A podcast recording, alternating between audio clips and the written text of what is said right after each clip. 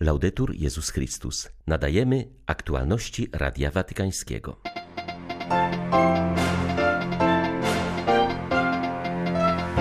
Po wczorajszych intensywnych atakach rakietowych Rosjan na Ukrainie papież wezwał do modlitwy o nawrócenie agresorów, siejących śmierć i zniszczenie oraz do zawieszenia broni i dialogu. Włochy i inne kraje europejskie potrzebują dzieci, inaczej grozi im wyginięcie lub przynajmniej załamanie systemu opieki społecznej, apelują demografowie.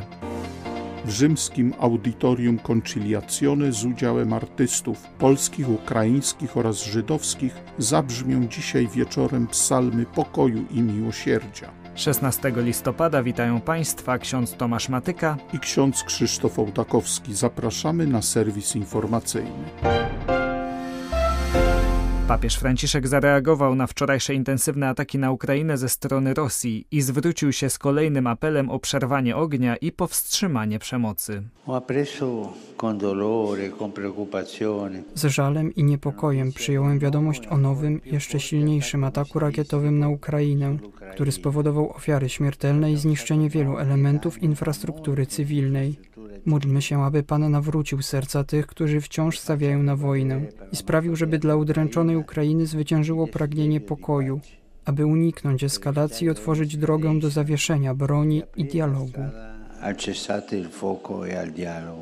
Możemy dzisiaj znów powiedzieć, że Ukraina stoi, Ukraina walczy, Ukraina się modli, powiedział arcybiskup Światosław Szewczuk.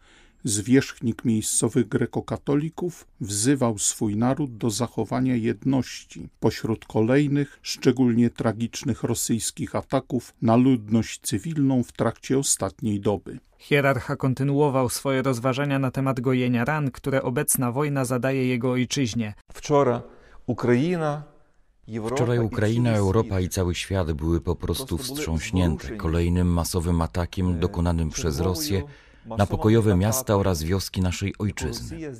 Niemal 100 rakiet jednego dnia spadło na nasze miejscowości. Uszkodzono infrastrukturę dostarczającą energię elektryczną do prawie wszystkich zakątków kraju. Znowu mamy zabitych i rannych. Nawet ucierpiały przygraniczne tereny naszej sąsiedniej oraz braterskiej Polski. Dokonano kolejnego strasznego aktu terroryzmu. Chciałbym dzisiaj w imię Boga osądzić tę zbrodnię zbrodnię przeciw ludzkości, zbrodnię wojenną, naruszenie międzynarodowego prawa humanitarnego, naruszenie reguł i obyczajów prowadzenia wojny. Zgodnie z informacjami z tego rana około 10 milionów mieszkańców zostało bez energii elektrycznej. W miastach i wioskach wyłącza się ogrzewanie w ową chłodną porę roku. Panie, poratuj Twój naród. Panie, spójrz na nasze łzy, na krew, na krzyk rozpaczy Twoich dzieci. Bądź razem z nami. Chcę dzisiaj ogarnąć wszystkich tych, którzy przeżyli ów terror którzy ucierpieli w następstwie owego przerażającego ostrzału. Chcę Wam powiedzieć, drodzy bracia i siostry, nie bójcie się. Nie pozwólcie wrogowi zastraszyć Ukrainy. Wspólnie możemy oraz będziemy dawać opór temu psychicznemu atakowi dokonanemu również wczoraj przez wroga na nas. I razem wytrwamy, bo z nami jest Bóg. Bo znamy Bóg. Franciszek zwrócił się do organizatorów oraz uczestników koncertu na rzecz pokoju, psalmy pokoju i miłosierdzia, który odbędzie się dzisiaj o godzinie 20 w audytorium Conciliazione w Rzymie. Witam polskich pielgrzymów. Pozdrawiam członków Fundacji SOAR oraz artystów z Polski, z Ukrainy, z Izraela i z innych krajów, uczestników festiwalu psalmów Dawidowych, którzy przybyli do Rzymu, aby zaprezentować koncert Psalmy Pokoju i Miłosierdzia. Życzę, aby to wydarzenie artystyczne i duchowe sprzyjało intencjom oraz projektom braterstwa i zgody. Wszystkim błogosławię. Papież odniósł się do szczególnie bolesnych wydarzeń, które dzieją się na świecie. Wznoszę modlitwę za niewinne ofiary zamachu terrorystycznego w Stambule w ostatnich dniach. Nasza nieustanna modlitwa towarzyszy także udręczonej Ukrainie. Niech Pan da Ukraińcom pocieszenie, siłę w próbie i nadzieję na pokój. Możemy modlić się za Ukrainę, mówiąc: Pospiesz się, Panie. W obliczu trudności nigdy nie wolno się zniechęcać, ale trzeba stanowczo stawić czoła próbie, z pomocą łaski Bożej, której nigdy nam nie zabraknie, powiedział papież podczas audiencji ogólnej. Franciszek podjął dalszy ciąg kateches na temat rozeznawania. Zwrócił uwagę, że strapienie może stać się okazją do rozwoju. Ono powoduje wstrząs duszy, utrzymuje nas w gotowości, sprzyja czujności i pokorze, chroni przed chwilowymi kaprysami, a to są niezbędne warunki do postępu w życiu duchowym. Strapienie jest też zachętą do bezinteresowności, do niedziałania zawsze i tylko z myślą o satysfakcji emocjonalnej. Stan strapienia daje nam szansę na rozwój, na rozpoczęcie bardziej dojrzałej, piękniejszej relacji z Panem i z bliskimi. Relacji, która nie sprowadza się jedynie do wymiany dawania i brania. Wróćmy myślami do naszego dzieciństwa. Pomyślmy, że jako dzieci często szukamy rodziców, żeby coś od nich dostać zabawkę, pieniądze na lody czy pozwolenie. W ten sposób szukamy ich nie dla nich samych, lecz ze względu na możliwą korzyść. Jednak największym darem są oni, rodzice, i rozumiemy to w miarę dorastania.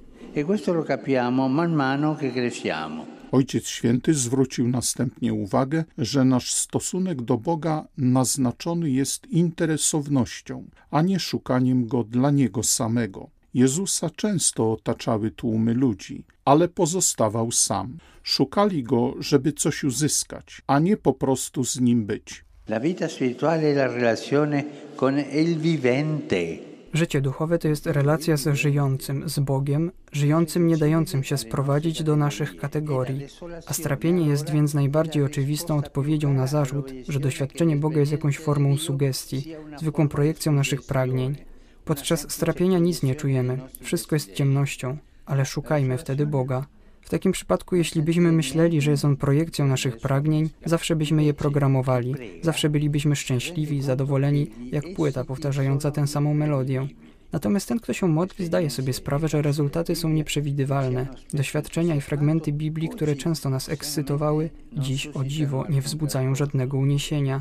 I równocześnie niespodziewane doświadczenia, spotkania i lektury, na które nigdy nie zwracało się uwagi lub których wolelibyśmy uniknąć, jak na przykład doświadczenie krzyża, przynoszą przeogromny pokój. Portano una pace immensa.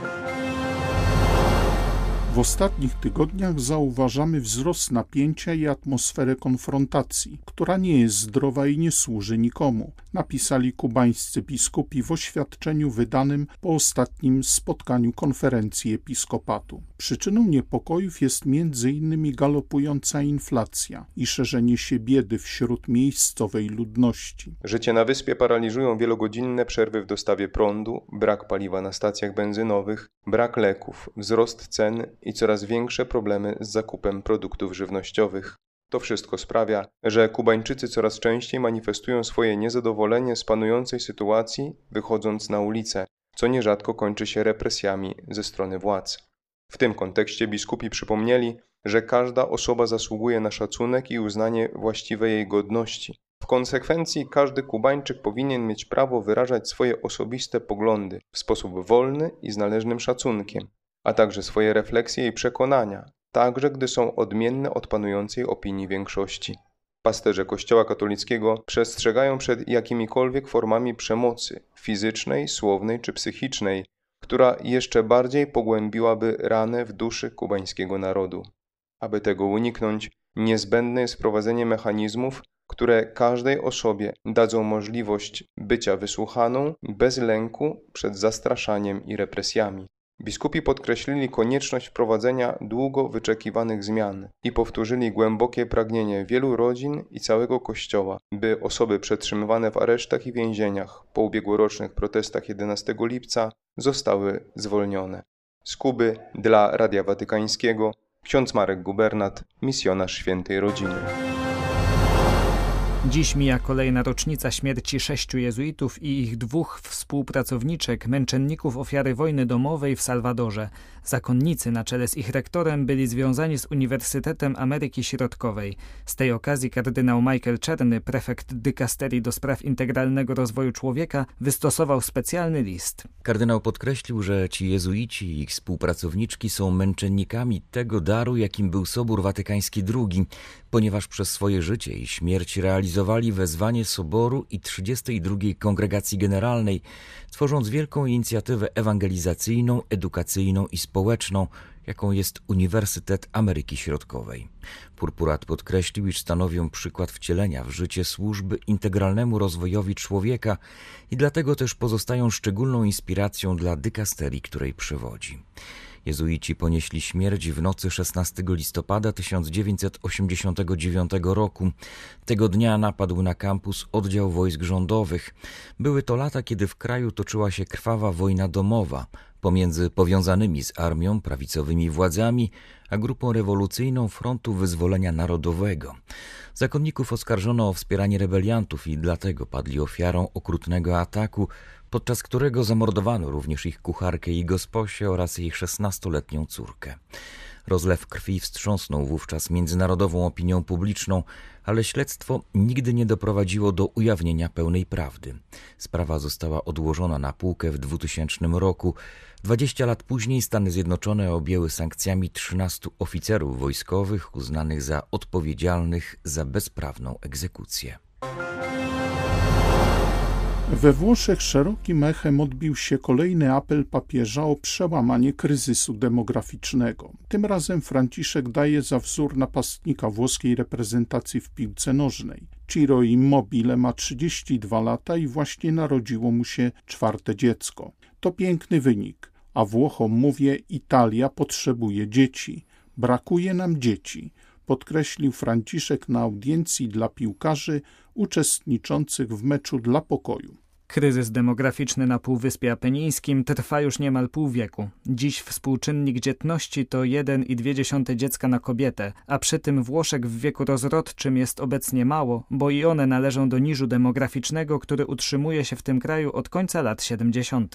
Komentując apel papieża, przewodniczący Stowarzyszenia Rodzin Wielodzietnych zauważa, że dotychczasowe rządy nie zrobiły niczego, by powstrzymać kryzys demograficzny. Dziś jest to trudniejsze, ponieważ nie sprzyja temu zapaść gospodarcza i bezrobocie. Ale nowe władze po raz pierwszy podchodzą do problemu w sposób kompleksowy. Chcą wspierać rodzicielstwo w różnych dziedzinach. Jak podkreśla Alfredo Caltabiano, niezbędne jest też jednak przełamanie uprzedzeń i lęków przed posiadaniem licznego potomstwa.